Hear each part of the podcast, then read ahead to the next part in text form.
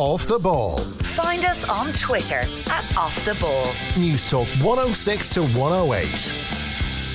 Right now, I want to bring you a chat we had with the former Donegal All Ireland winning manager Jim McGuinness. He's in his first soccer head coach role, preparing for the start of the season with Charlotte Independence in the USL. He joined myself and Kevin on the line earlier this week. You can watch the full interview on youtube.com forward slash off the ball or get the podcast at offtheball.com. I asked, and I started by asking him how he's settling into life in North Carolina. It's, it's been great so far. Um, we just moved last Thursday. Uh, with the whole family here, Right. and um, are starting to get settled into the environment, and um, and hoping to make strides in the football side of things as well over the next couple of weeks as we move towards the start of pre-season on the fourth of February. I'd say they're fun conversations from Scotland to China to Charlotte at home. Very much so, and, and the, the baby, he's um, he's just uh, two, and he was in the back of the car today, and he wanted out of the, the baby seat, and he says, "I want oot." And we're saying that was at least one couple of words that he got from Scotland anyway when he was spent, spent his time over. so it was funny. Um, whatever um, whatever accent he'll have in a couple of years from now. Yeah, it, it, it's great that they can all go, and I guess it's such an important part of an experience like this that the family are with you and they settle and they enjoy it because you're going to spend a good chunk of your life away from work as well. That it, you need a good, happy lifestyle so that you can actually work to your best. No, you, you certainly do. You certainly do. And, um, you know, I suppose I was in Celtic maybe four years before the family moved across, and then they were only there. Uh, uh, I was only there for a short period of time when I went to China. And, um, and so, you know, when you don't have them, then you do really miss them. And, you, you, you know, and obviously, like for all of us, life is very, very fast right now, and uh, and um, and and moves very quickly. And so, having your your kids around you every day is really important. And you know, it's it's sometimes football can be very busy as well, and it's hard to, you know, get your days off. And um, and when you do, you've got to make sure that you make the most of them and, uh, and appreciate them with your family for sure. I see you were formally welcomed to the United States by His Excellency Daniel Mulhall, the Irish ambassador to the United States. Does that raise a few eyebrows around Charlotte when they're bringing over a coach who's you know worked with Roger Schmidt, who's worked at Celtic, and they're thinking we're getting a, a new, fresh voice, and, and then there's this legendary status that they didn't realise was there? I don't know about that, but uh, no, it was it was great. He's a, a lovely lovely man, and, and his wife Greta as well. Lovely people, and uh, very outgoing and very very sport orientated as well. The big Waterford United fan, hurling fan, and sort of spoke a lot about sport. And there was a, a luncheon actually for the Irish community, and uh, they're they're trying to do a lot of work here in terms of um, raising awareness for maybe like an Irish cultural centre.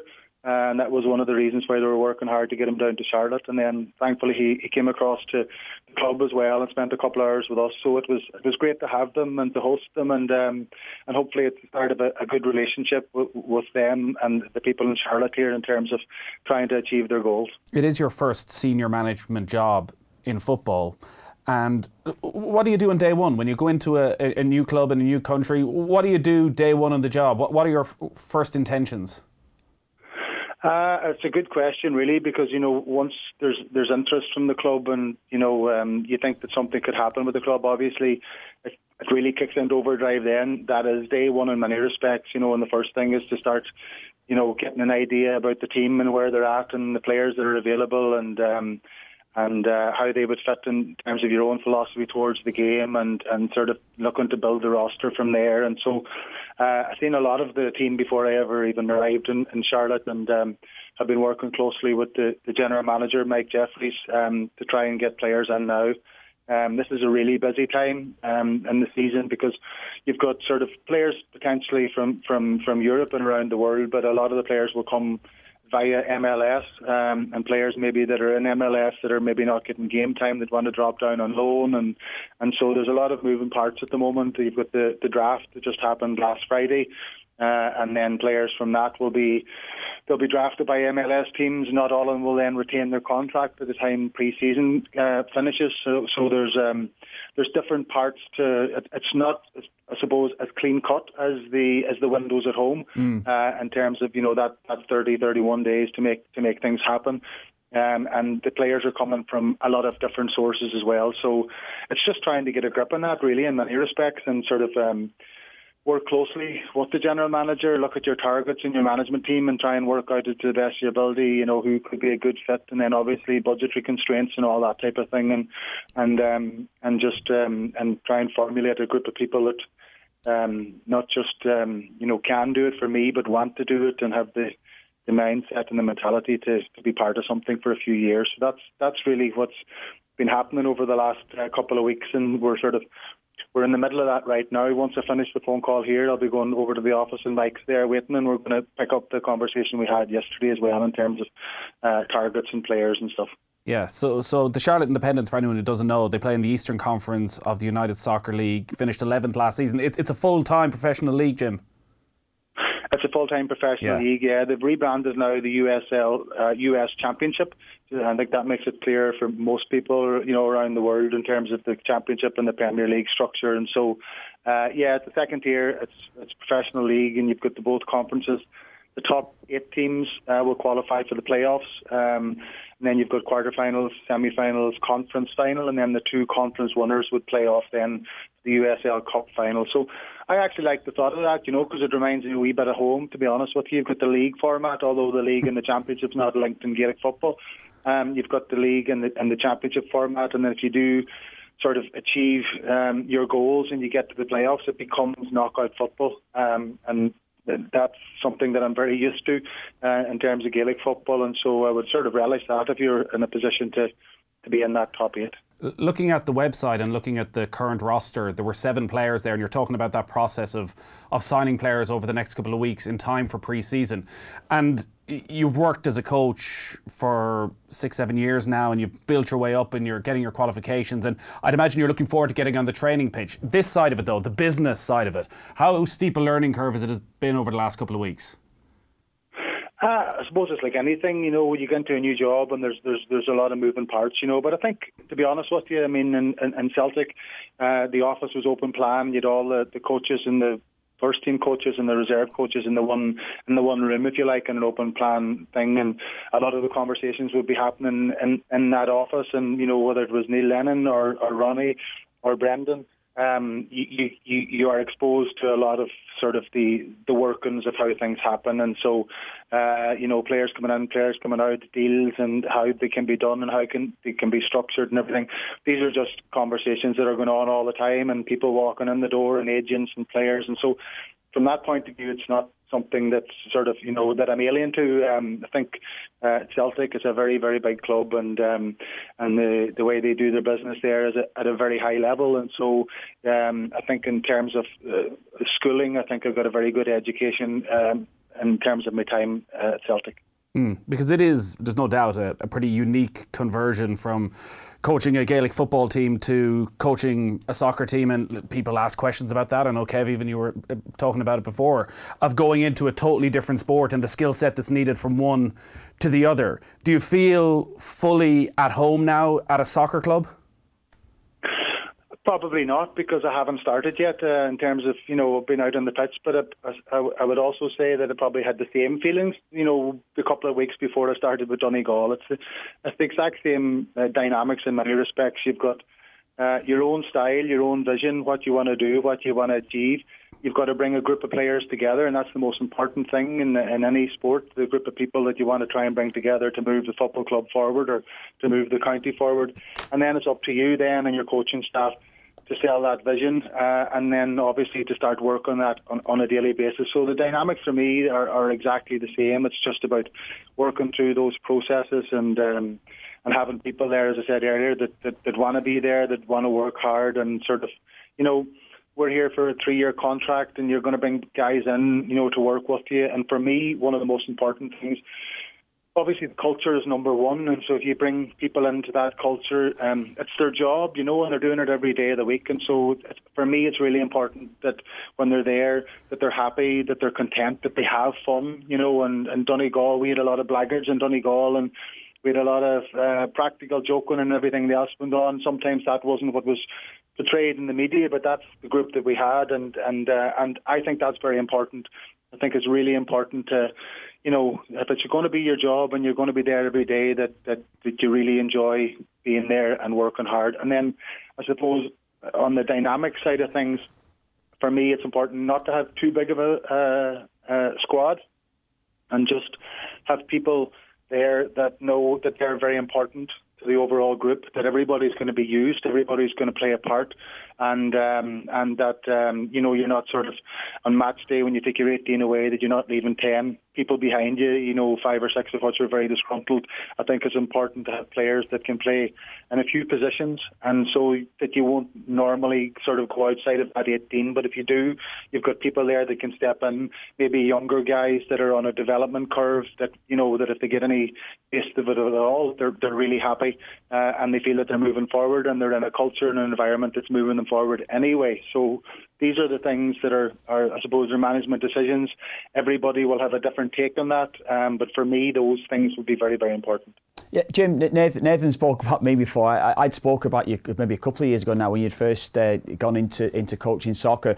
But uh, I think my reservations would have been about it initially would have been about your, the acceptance. I think initially, and so many coaches that I've that, that, that think of them off the top of my head, someone like Chris Hughton who'd worked within a structure for 10, 15 years before he, he decided to take the top job. So was it always in your mindset to think, well, look, I'm going to build a coaching team around me. I'm going to have that top job, or did you want to actually immerse yourself in, in, in the game first and foremost before you actually took a top job on?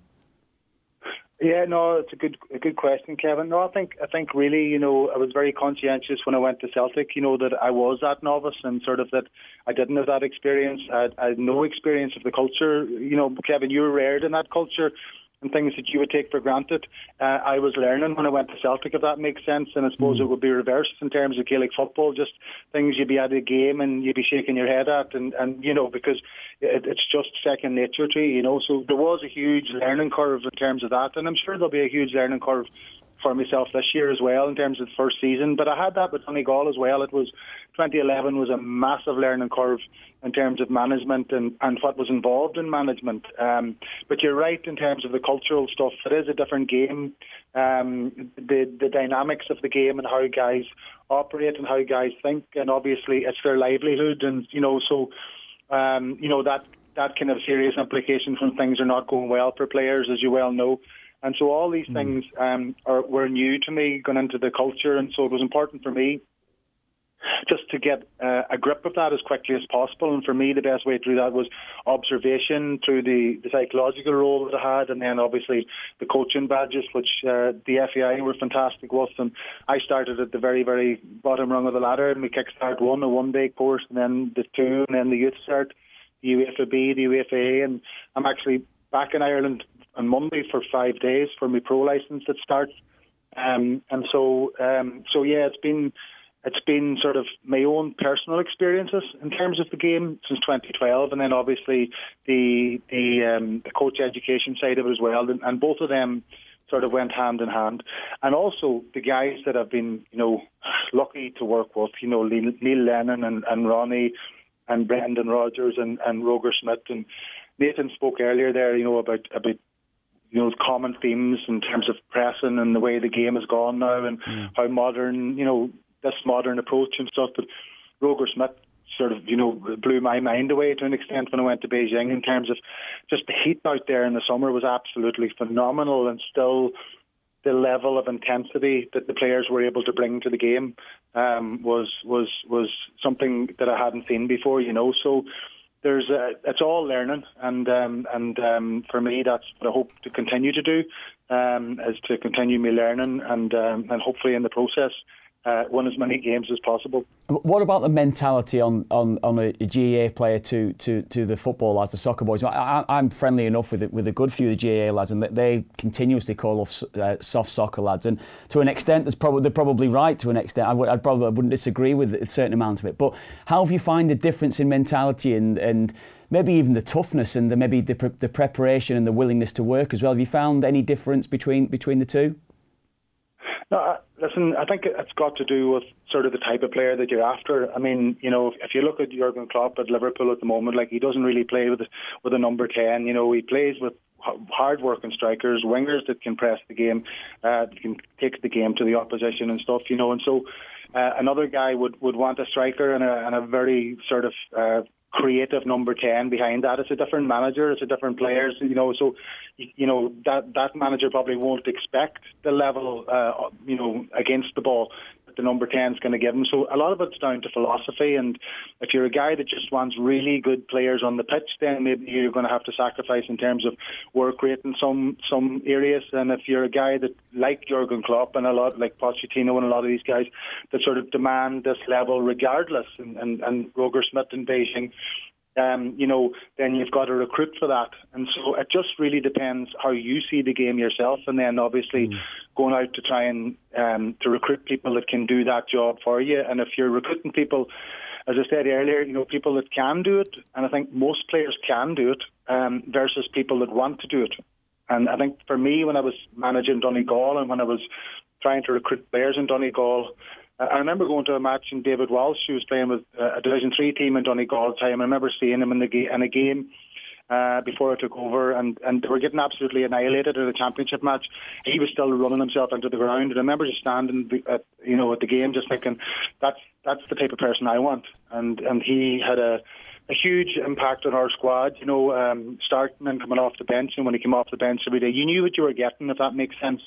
And so, um, you know, being honest with you, a lot of this is just down to people, and I think mm. you know whether it's whether it's basketball or, or football or soccer or Gaelic, whatever it is, people are people, and um, and you know they want to feel that they're part of something, that uh, you know that they they add value, uh, self value, self worth, and if, if you can get those things high and people to buy into the culture, then I think a lot of the things in the pitch take care of themselves. If the culture is poor um, and people know that you know that that the demands are not there from the coach, then that's the way they're going to operate. And I think, to be fair, in Donegal, that's the way it was for a long, long time. So, so yeah, you know, uh, I'd like to think that we will bring people in with the right mentality, and I'd like to think we would try and create a culture that's very hard working, but where everybody feels uh, valued and respected. Charlotte is a is a good sporting city. It has the Carolina Panthers. There's an NBA team there as well, and I, I, have seen that they've got big crowds to some of the games in that International Champions Cup when Liverpool have been over, when Borussia Dortmund have been there. They've got 45, 50,000 people. So there is obviously an interest in football. But from your from your short time there, have you got a got a sense of of what this team and what this club can become? Well, that, that that's the whole thing, Nathan. Really, you know, I mean, there's a short term play and there's a longer term play, and I think for the club um, they move into a stadium, and two seasons from now, a, a new stadium that the city's building for them, a $35 million stadium, Memorial Park, that will become Soccer Specific Stadium or Soccer First Stadium, I think they're calling it. And so, um, and so the club's very focused on that and trying to move towards that and, and build towards that. And if we can get success in the pitch to match sort of the ambition in terms of, um, you know, the development off the pitch, these are all things that are sort of pointers and, and markers in the sand for, for the likes of the MLS that sort of require a specific type of stadia, you know, access to, to a downtown location. Um, years ago, I think the whole thing was about, you know, the soccer in America was about suburbia and it was about families. And I think that has changed significantly over the last number of years. And now that the MLS realise that it's, it's more about millennials and it's more about people that live in cities, it's more about the 18 to, to 40 bracket and uh, people that want to want to jump on a, a, tram or a train and just or walk uh, to the stadium and have a beer or a bite to eat on the way home and it's it's more about sort of the, the overall experience of it. Um, and so you see a lot of the stadiums that were outside the cities for a good reason initially, moving to downtown locations. Like in here in Charlotte, the the baseball team, I think it's the Knights, the minor league baseball team, they're in a very similar situation to ourselves. They were 20, 22 minutes out of the city. They moved to a downtown location a number of years ago there, and it uh, increased their attendances by a multiple of nine. So uh, that's what the intention is within the club to get to that downtown location, uh, tap into that sort of uh, millennials and the families, of course. But I think there, the accessibility to, for people is very, very important. And then, and then when you start hitting them higher numbers, you can maybe knock on people's door and say, you know, this this city this city has the, the capacity and the infrastructure to, to go to MLS. Just before we let you go, like football for a long time was probably seen as, as a little bit of a closed shop. But you look at somebody now like Jose Mourinho with very little playing background who was able to get all the way to the very top of the game. You've always come across as a very, very ambitious character.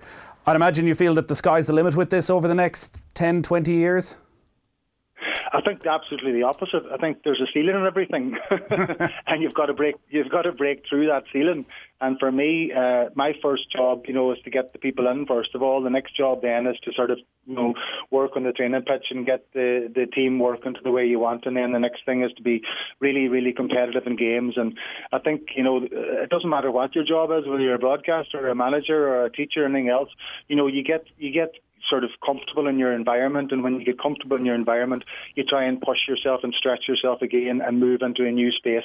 And then hope that you get comfortable in that space and you move again. And we, we spoke a lot about that, you know, in terms of Donegal. And I knew that we couldn't win the All Ireland if we didn't win an Ulster Championship. How can you say we're the best in the country if you're not the best in your own province?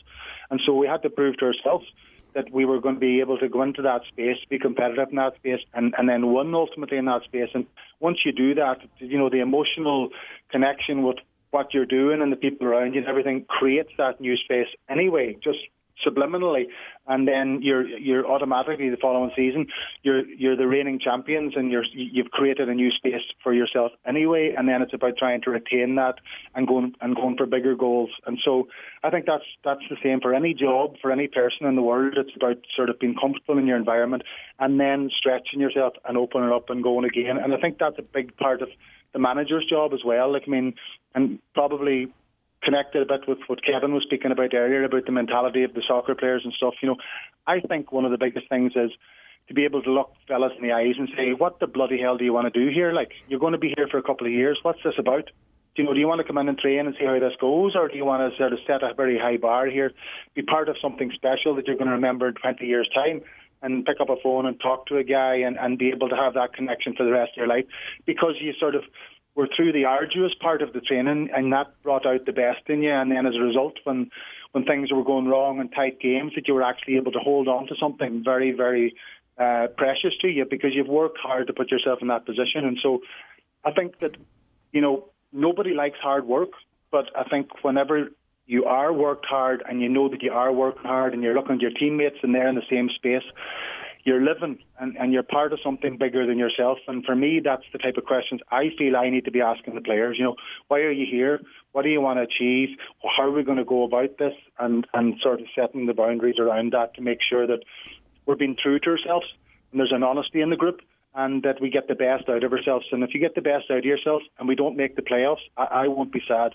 Uh, I'll be disappointed it doesn't happen, but the reality is that will be our level, and then we'll have to try and find a way to move up from there the following year. And so, you know, once you've given everything, there's nothing left to give. And I think for me, as a manager, that's really important and really important to try and get the guys thinking that way. What, what, what's the ultimate goal then for yourself, then, Jim? Would it be to come back to Europe? Would it be to come back to England, Scotland, or even League of Ireland, the top job within the FAI? What, what, what would your ultimate goal be then? I think the ultimate goal would just be comfortable in this space. And if I'm comfortable in this space and I feel that I can move up, whether it's move up, you know, into MLS or uh, here in, in America, um, and become comfortable there, and then move back to Europe, you know, that would be that would be sort of clear in everybody's mind, you know, that you want to sort of move and and get comfortable and move and get comfortable and move as many times as possible, you know. But I'm very aware of the fact that, you know, a, lo- a lot of people have gone before me that have played much more uh, football than me and uh, and at international level, and, and that hasn't happened. And it's, so it's a very, very tough environment.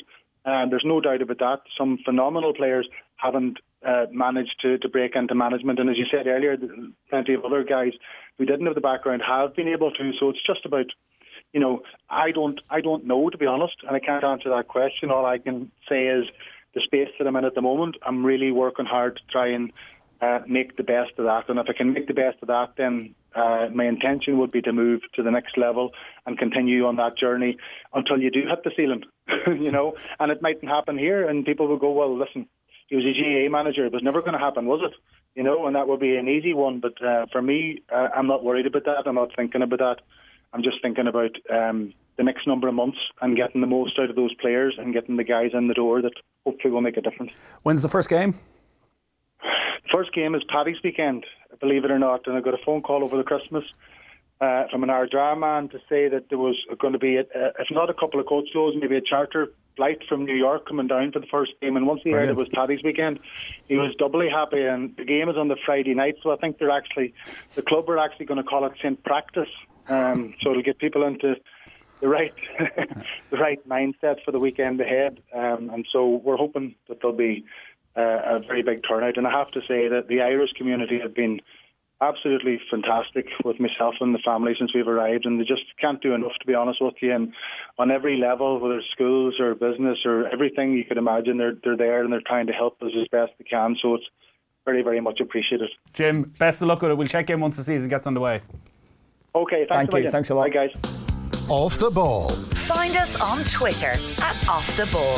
News Talk 106 to 108.